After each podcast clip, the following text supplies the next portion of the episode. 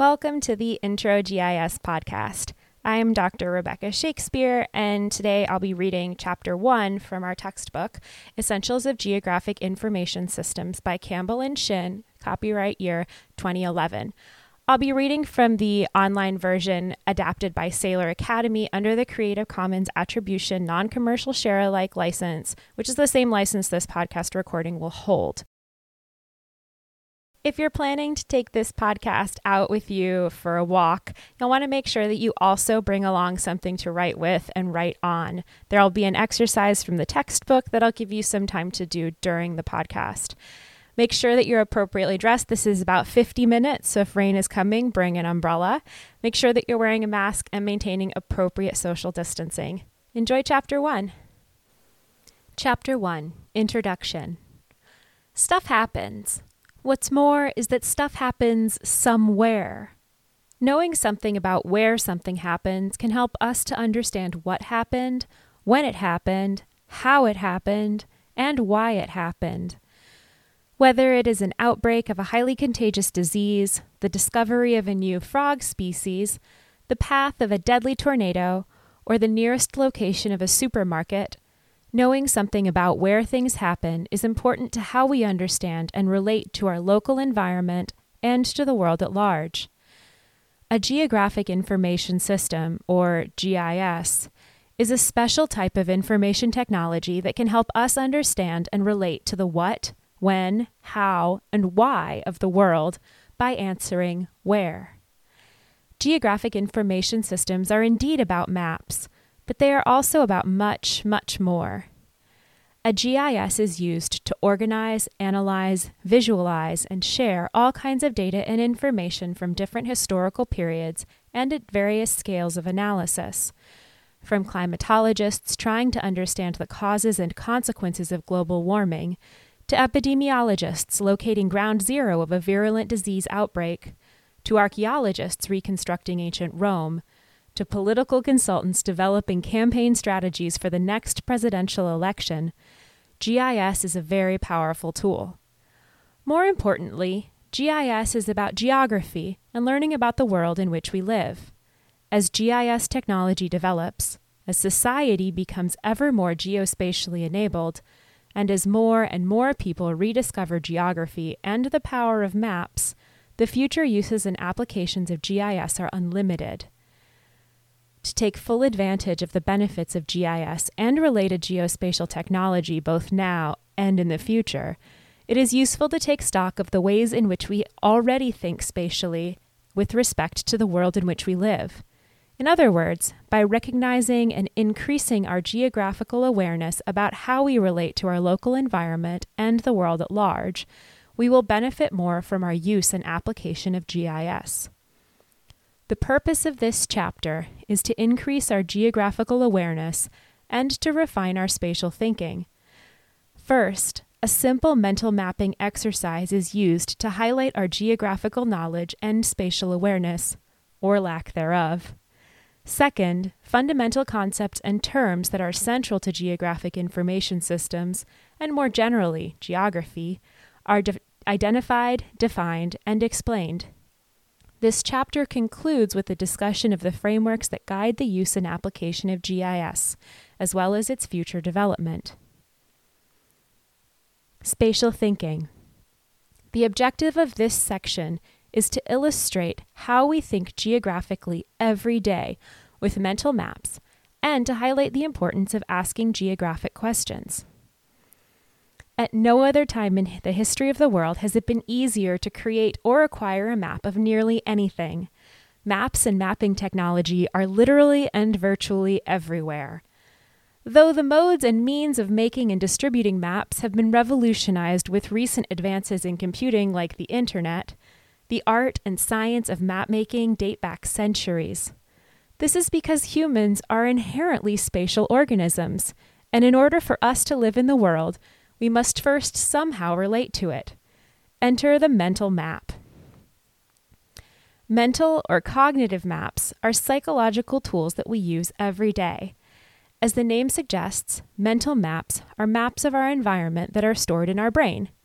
We rely on our mental maps to get from one place to another, to plan our daily activities, or to understand and situate events that we hear about from our friends, family, or the news. Mental maps also reflect the amount and extent of geographic knowledge and spatial awareness that we possess.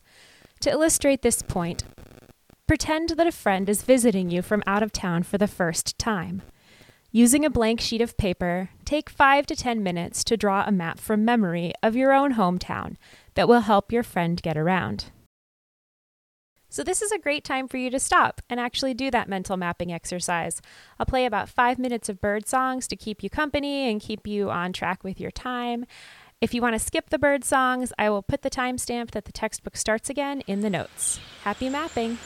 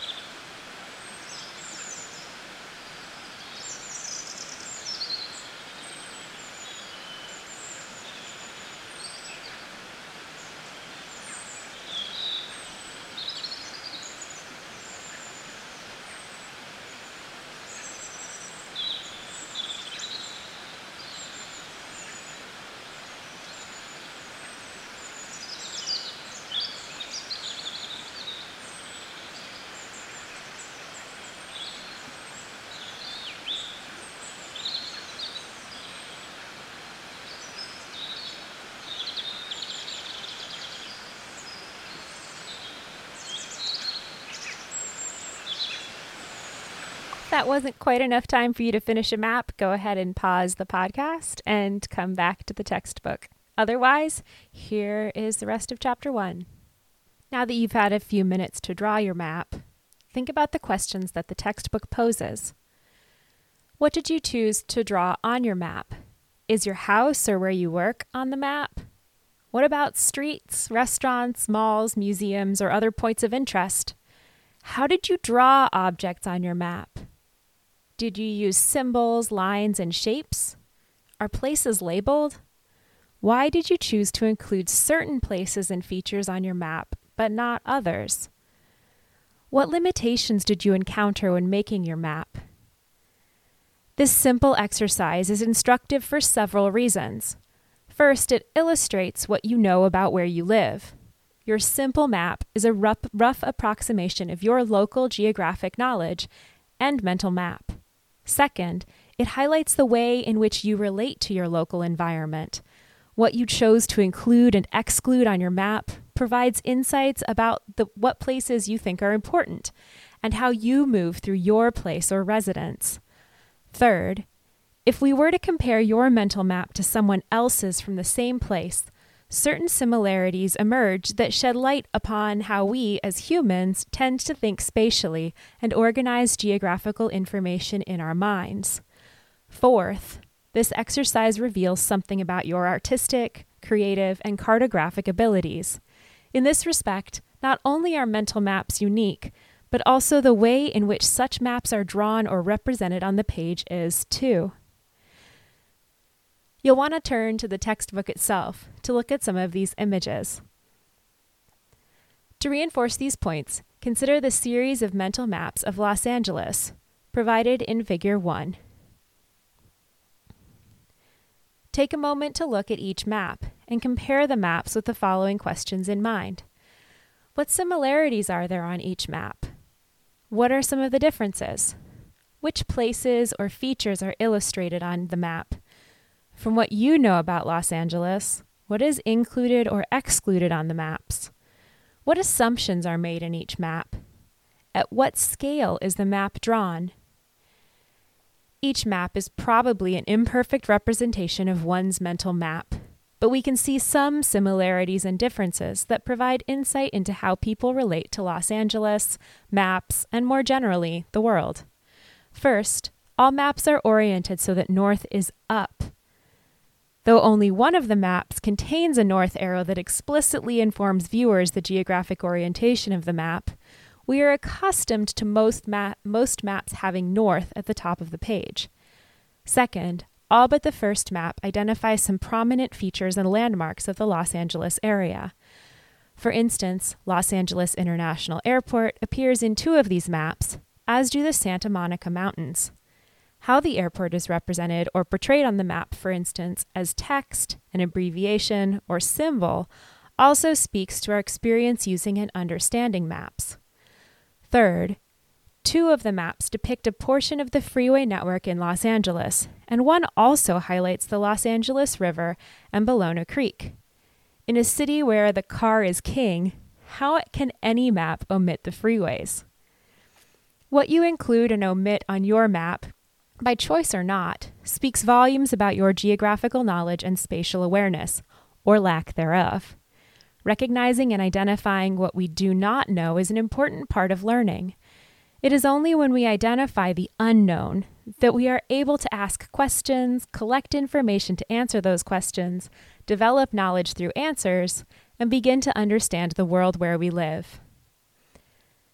Asking geographic questions. Filling in the gaps in our mental maps and, more generally, the gaps in our geographic knowledge requires us to ask questions about the world where we live and how we relate to it. Such questions can be simple with a focus, for example, which way is the nearest hospital? Or more complex with more global perspective. For example, how is urbanization impacting biodiversity hotspots around the world? The thread that unifies such questions is geography. For instance, the question of where is an essential part of the questions where is the nearest hospital and where are the biodiversity hotspots in relation to cities. Being able to articulate questions clearly and break them into manageable pieces are very valuable skills when using and applying geographic information systems. Though there may be no such thing as a useless question, some questions are indeed better than others. Learning how to ask the right question takes practice and is often more difficult than finding the answer itself. However, when we ask the right question, problems are more easily solved and our understanding of the world is improved. There are five general types of geographic questions that we can ask and that GIS can help us answer. Each type of question is listed here and is also followed by a few examples. Questions about geographic location. Where is it? Why is it here or there? How much of it is here or there? Questions about geographic distribution. Is it distributed locally or globally? Is it spatially clustered or dispersed? Where are the boundaries? Questions about geographic association. What else is near it? What else occurs with it? What is absent in its presence? Questions about geographic interaction. Is it linked to something else? What is the nature of this association? How much interaction occurs between the locations? And finally, questions about geographic change. Has it always been here? How has it changed over time and space? What causes its diffusion or contraction? Again, those big question types are about geographic location, distribution, association, interaction, and change. These and related geographic questions are frequently asked by people from various areas of expertise, industries, and professions. For example, urban planners, traffic engineers, and demographers may be interested in understanding the commuting patterns between cities and suburbs, geographic interaction. Biologists and botanists may be curious about why one animal or plant species flourishes in one place and not another, geographic location or distribution. Epidemiologists and public health officials are certainly interested in where disease outbreaks occur and how, why, and where they spread. Geographic change, interaction, and location. A GIS can assist in answering all these questions and many more Furthermore, a GIS often opens up additional avenues of inquiry when searching for answers to geographic questions. Herein is one of the greatest strengths of GIS. While a GIS can be used to answer specific questions or solve particular problems, it often unearths even more interesting questions and presents more problems to be solved in the future. The key takeaways from this section are Mental maps are psychological tools that we use to understand, relate to, and navigate through the environment in which we live, work, and play. Mental maps are unique to the individual. Learning how to ask geographic questions is important into using and applying GISs. Geographic questions are concerned with location, distributions, associations, interactions, and change. Chapter 1, Section 2 Geographic Concepts. The objective of this section is to introduce and explain how key concepts of location, direction, distance, space, and navigation are relevant to geography and geographic information systems. Before we can learn how to do a geographic information system, it is first necessary to review and reconsider a few key geographic concepts that are often taken for granted. For instance, what is a location and how can it be defined? At what distance does a location become nearby? Or, what do we mean when we say that someone has a good sense of direction? By answering these and related questions, we establish a framework that will help us to learn and to apply GIS. This framework will also permit us to share and communicate geographic information with others, which can facilitate collaboration, problem solving, and decision making. Location. The one concept that distinguishes geography from other fields is location, which is central to a GIS. Location is simply a position on the surface of the Earth. What is more, nearly everything can be assigned a geographic location – Once we know the location of something, we can put it on a map, for example, with a GIS. Generally, we tend to define and describe locations in nominal or absolute terms. In the case of the former, locations are simply defined and described by name. For example, city names, such as New York, Tokyo, or London, refer to nominal locations. Toponymy, or the study of place names and their respective history and meanings, is concerned with such nominal locations. Though we tend to associate the notion of location with particular points on the surface of the Earth, locations can also refer to geographic features, like the Rocky Mountains, or large areas, like Siberia. The United States Board on Geographic Names maintains geographic naming standards and keeps track of such names through the Geographic Names Information Systems, GNIS. The GNIS database also provides information about which state and county the feature is located, as well as its geographic coordinates. Contrasting nominal locations are absolute locations that use some type of reference system to define a position on the Earth's surface. For instance, determining a location on the surface of the Earth using latitude and longitude is an example of absolute location. Postal codes and street addresses are other examples of absolute location that usually follow some form of local logic. Though there is no global standard when it comes to street addresses, we can just determine the geographic coordinates, like latitude and longitude, of a particular street address, zip code, place name, and other geographic data through a process called geocoding, there are several free online geocoders that return the latitude and longitude for various locations and addresses around the world. With the advent of Global Positioning System, GPS, determining the location of nearly any object on the surface of the Earth is a relatively simple and straightforward exercise. GPS technology consists of a constellation of 24 satellites that are orbiting the Earth and constantly transmitting time signals. To determine a position, Earth based GPS units, like handheld devices, car navigation systems, mobile phones, all receive signals from, the, from at least three of these satellites and use this information to triangulate a location. All GPS units use the Geographic Coordinate System, GCS, to report location. Originally developed by the United States Department of Defense for military purposes, there are now a wide range of commercial and scientific uses of a GPS. Location can also be defined in relative terms. Relative location refers to defining and describing places in relation to other known locations. For example, Cairo, Egypt is north of Johannesburg, South Africa. New Zealand is southeast of Australia. And Kabul, Afghanistan is north of Lahore, Pakistan. Unlike nominal or absolute locations that define single points, relative locations provide a bit more information and situate one place in relation to another. Direction. Like location, the concept of direction is central to geography and GISs. Direction refers to the position of something relative to something else, usually along a line. In order to determine direction, a reference point or benchmark from which direction will be measured needs to be established. One of the most common benchmarks used to determine direction is ourselves.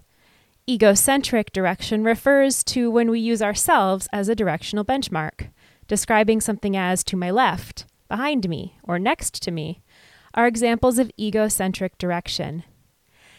As the name suggests, landmark direction uses landmark or geographic feature as a benchmark to determine direction. Such landmarks may be a busy intersection of a city, a prominent point of interest like the Colosseum in Rome, or some other feature like a mountain range or river. The important thing to remember about landmark direction, especially when providing directions, is that the landmark should be relatively well known. In geography and GISs, there are three more standard benchmarks that are used to define the directions of true north, magnetic north, and grid north.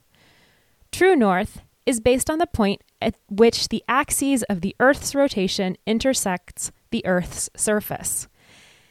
In this respect, the North and South poles serve as geographic benchmarks for determining direction. Magnetic North and South refers to the point on the surface of the Earth where the Earth's magnetic fields converge. This is also the point where magnetic compasses point. Note that the magnetic north falls somewhere in northern Canada and is not geographically coincident with true north or the North Pole. Grid north simply refers to the northward direction that the grid lines of latitude and longitude on a map, called a graticule, point to. Distance. Complementing the concepts of location and direction is distance. Distance refers to the degree or amount of separation between locations and can be measured in nominal or absolute terms with various units. We can describe the distances between locations nominally as large or small, or we can describe two or more locations as near or far apart. Absolute distance is measured or calculated using a standard metric. The formula for the distance between two points on a planar surface is the following. To calculate the distance between coordinate x1, y1 and coordinate x2, y2, the distance is the square root of x2 minus x1 squared plus y2 minus y1 squared. You might recall that that looks a lot like the Pythagorean theorem solved for the hypotenuse.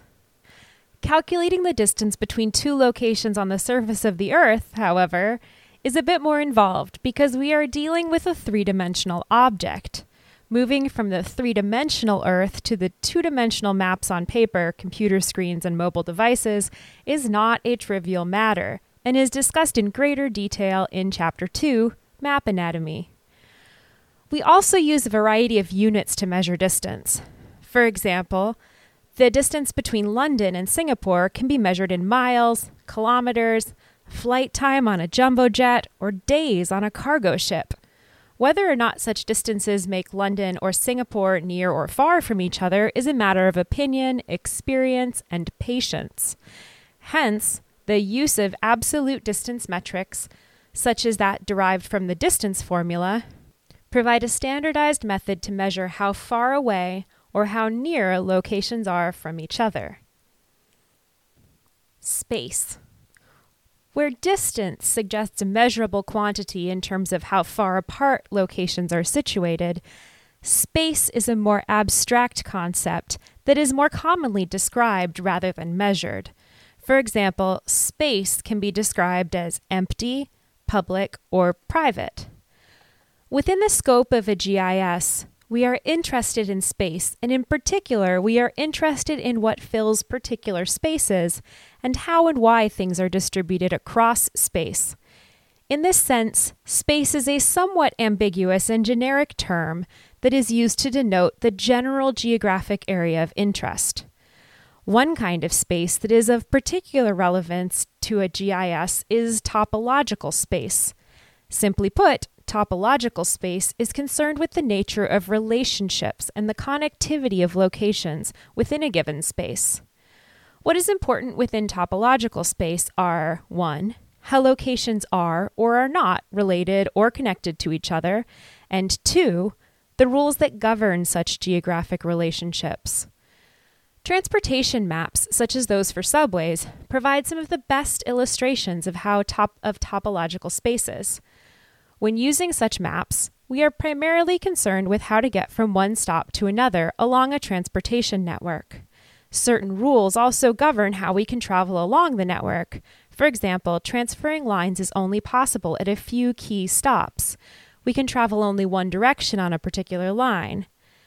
Such maps may be of little use when traveling around a city by car or foot, but they show the local transportation network and how locations are linked together in an effective and efficient manner.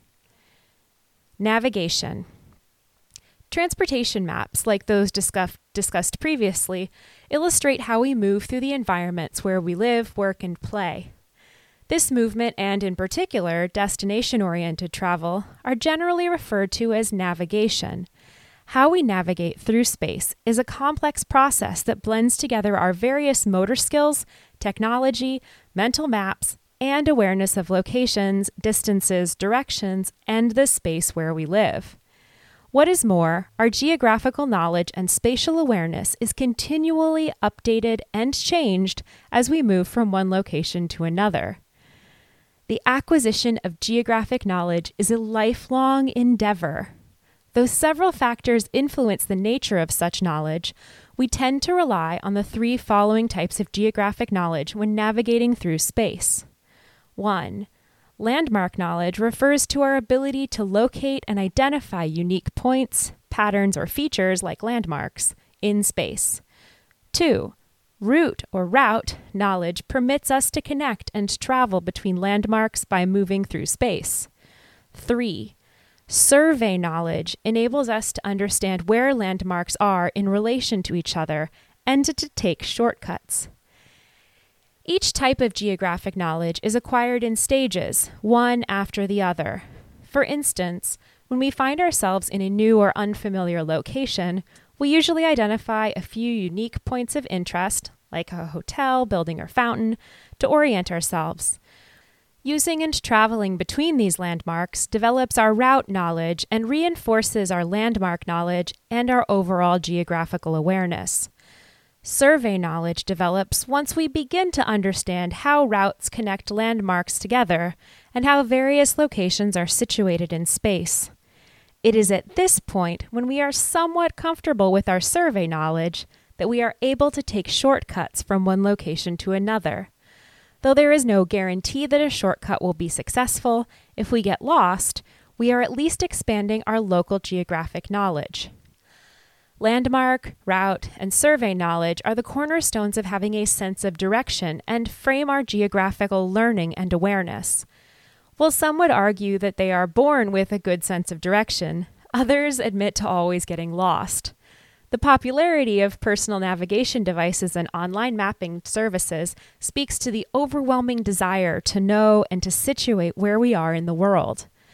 Though developing and maintaining a keen sense of direction presumably matters less and less as such devices and services continue to develop and spread, it can also be argued that the more we know about where we are in the world, the more we will want to learn about it. This section covers concepts essential to geography, GISs, and many other fields of interest.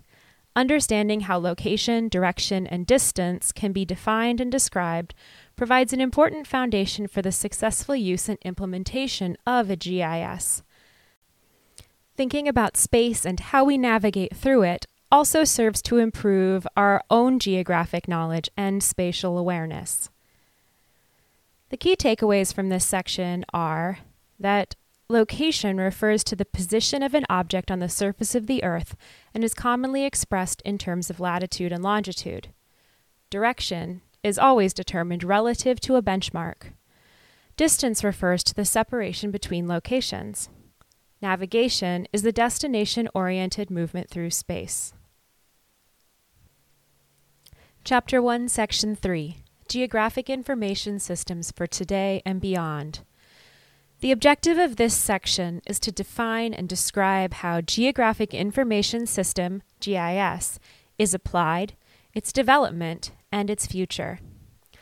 Up to this point, the primary concern of this chapter was to introduce concepts essential to geography that are also relevant to geographic information systems. Furthermore, the introduction of these concepts was prefaced by an overview of how we think spatially and the nature of geographic inquiry. This final section is concerned with defining a GIS, describing its use, and exploring its future. So, what exactly is GIS? Is it computer software? Is it a collection of computer hardware? Is it a service that is distributed and accessed via the internet? Is it a tool? Is it a system? Is it a science? The answer to these questions is GIS is all of the above and more. From a software perspective, a GIS consists of a special type of computer program capable of storing, editing, processing, and presenting geographic data and information as maps.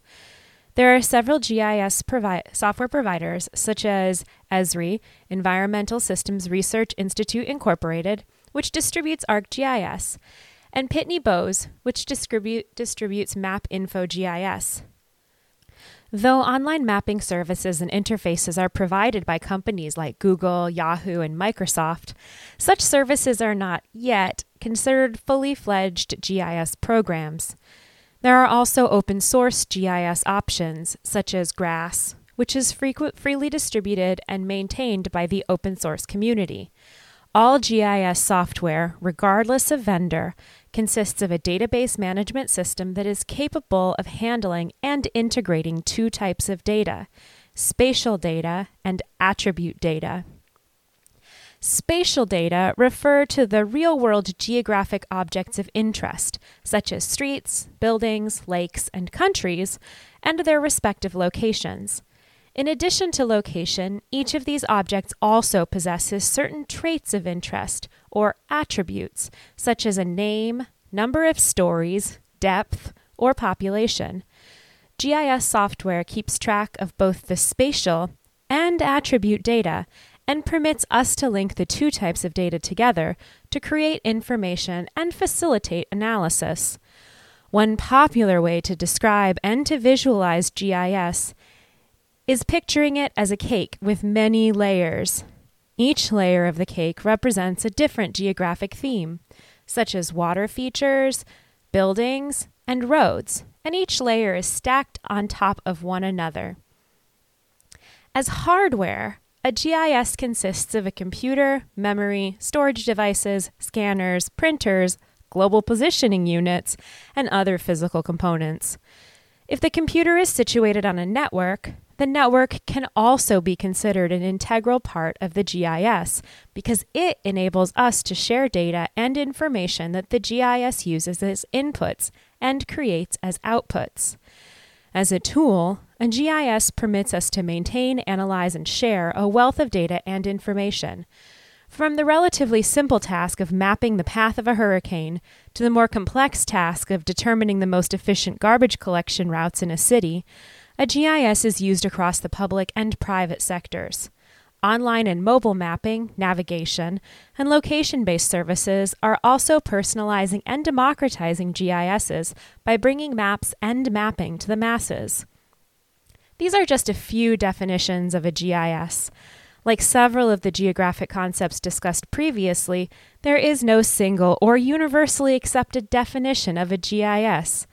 There are probably just as many definitions of GISs as there are people who use GISs. In this regard, it is the people like you who are learning, applying, developing, and studying GISs in new and compelling ways that unifies it. Three approaches to GISs. In addition to recognizing the many definitions of a GIS, it is also constructive to identify three general and overlapping approaches to understanding GISs the application approach, the developer approach, and the science approach. Though most GIS users would probably identify with one approach more than another, they are not mutually exclusive. Moreover, as GISs and, more generally, information technology advance, the following categories will be transformed and reshaped accordingly. The application approach to GISs considers a GIS primarily to be a tool. This is also perhaps the most common view of a GIS. From this perspective, a GIS is used to answer questions, support decision making, maintain an inventory of geographic data and information, and of course, make maps. As a tool, there are arguably certain skills that should be acquired and required in order to use and apply a GIS properly. The application approach to a GIS is more concerned with using and applying GISs to s- solve problems than the GIS itself. For instance, suppose we want to determine the best location for a new supermarket. What factors are important behind making this decision? Information about neighborhood demographics, existing supermarkets, the location of suppliers, zoning regulations, and available real estate are all critical to this decision. A GIS platform can integrate such information that is obtained from the Census Bureau, realtors, the zoning agency, and even the internet. A suitability analysis can then be carried out with the GIS, the output of which will show the best locations for the supermarket given the various geographic opportunities, for example, demographics and consumers, and constraints, for example, supply chain, zoning, and real estate impl- limitations that exist. There are several professional communities and organizations concerned with the use and application of GIS, such as the Urban and Regional Information Systems Association and the Global Spatial Data Infrastructure Association. Unlike the previous example, in which a GIS is applied to answer or solve a particular question, the developer approach to GISs is concerned with the development of the GIS as a software or technology platform. Rather than focusing on how a GIS is used and applied, the developer approach is concerned with improving, refining, and extending the tool and technology itself, and is largely the realm of computer programmers and software developers. The ongoing integration and evolution of GISs, maps, the internet, and web based mapping can be considered an outcome of the developer approach to GISs. In this regard, delivering maps, navigation tools, and user friendly GISs to people via the internet is the central challenge at hand. The underlying and, to a large extent, hidden logic and computer code that permit us to ask questions about how to get from point A to point B on a navigation website, or to see where a new restaurant or open house is located on a web based map, are for the most part the domain of GIS programmers and developers. The Open Source Geospatial Foundation is another example of a community of GIS developers working to build and distribute open source GIS software. It is the developer approach to GISs that drives and introduces innovation and is form, informed and guided by the existing needs and future demands of the application approach. As such, it is indeed on the cutting edge. It is dynamic, and it represents an area for considerable growth in the future. The science approach to GIS not only dovetails with the applications and developer approaches, but is also more concerned with the broader questions of how geography, cognition, map interpretation, and other geospatial issues such as accuracy and errors are relevant to GISs and vice versa. This particular approach is often referred to as geographic information science or GI science and is also interested in the social consequences and implications of the use and diffusion of GIS technology. From exploring the propagation of error to examining how privacy is being redefined by GISs and related technology, GI science is at the same time an agent of change as well as one of understanding. In light of the rapid rate of technological and GIS innovation, in conjunction with widespread application of GISs, New questions about GIS technology and its use are continually emerging. One of the most discussed topics concerns privacy, and in particular, what is referred to as locational privacy. In other words, who has the right to view or determine your geographic location at any given time? Your parents? Your school? Your employer? Your cell phone carrier? The government or police? When you are when are you willing to divulge your location? Is there a time or a place where you prefer to be off the grid and not locatable? Such questions concerning locational privacy were of relatively little concern a few years ago.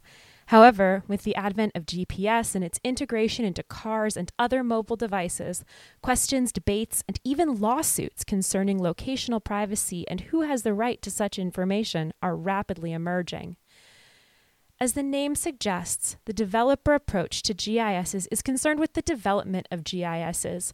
Rather than focusing on how a GIS is used and applied, the developer approach is concerned with improving, refining, and extending the tool itself and is largely the realm of computer programmers and software developers.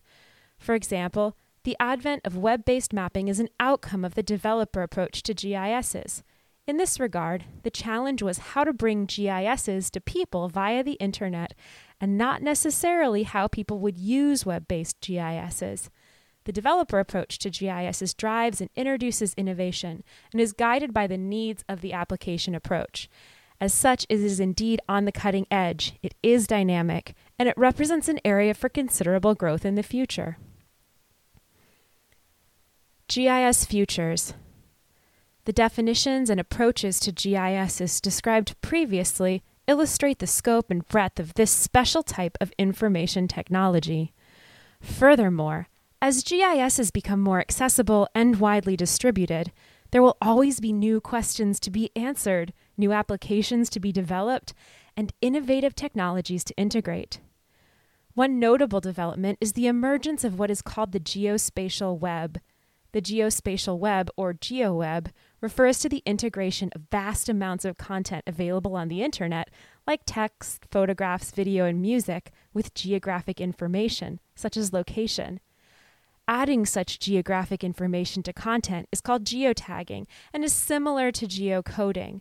The integration of geographic information with such content opens up new ways to access, search, organize, share, and distribute information. Mapping mashups, or web based applications that combine data and information from one source and map it with online mapping applications, are an example of the GeoWeb at work. There are mashups for nearly everything that can be assigned a location, from restaurants and music festivals to your photographs and favorite hikes. Several examples of such mapping mashups can be found on internet at sites like googlemapsmania.blogspot.com. Though the GeoWeb may not necessarily be considered a GIS, it certainly draws upon the same concepts and ideas of geography and may someday encompass GISs. Perhaps more important, the diffusion of GISs and the emergence of the GeoWeb have increased geographic awareness by lowering the barriers of viewing, using, and even creating maps and related geographic data and information. Though there are several benefits to this democratization of GIS and more generally information and technology, it should also be recognized that there are consequences and implications. As with any other technology, great care must be taken in the use and application of GISs. For example, when was the last time you questioned what appeared on a map? For better or worse, maps are among the most authoritative forms of information and are the subject of Chapter 2. As tomorrow's GIS practitioners, you will have the ability to influence greatly how decisions are made and how other views, others view and relate to the world with the maps that you create in a GIS environment. What and how you choose to map is therefore a non trivial exercise. Becoming aware of our biases, limitations, and preferences permits us to take full advantage of geographic information systems with confidence.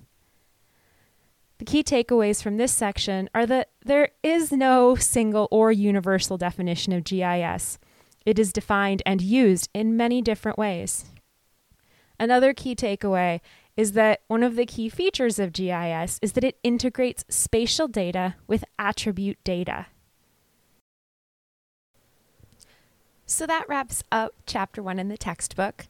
The last activity that the textbook leaves you with is to go online and explore web mapping mashups that match your personal interest. As you're going around and looking at different kinds of mapping on the internet, think about how those could be improved. Really pay attention to the things that stand out to you. The textbook also invites you to create your own mapping mashup. We'll be making some maps in class, so that's something that will enrich your experience greatly, but isn't something that's required right now.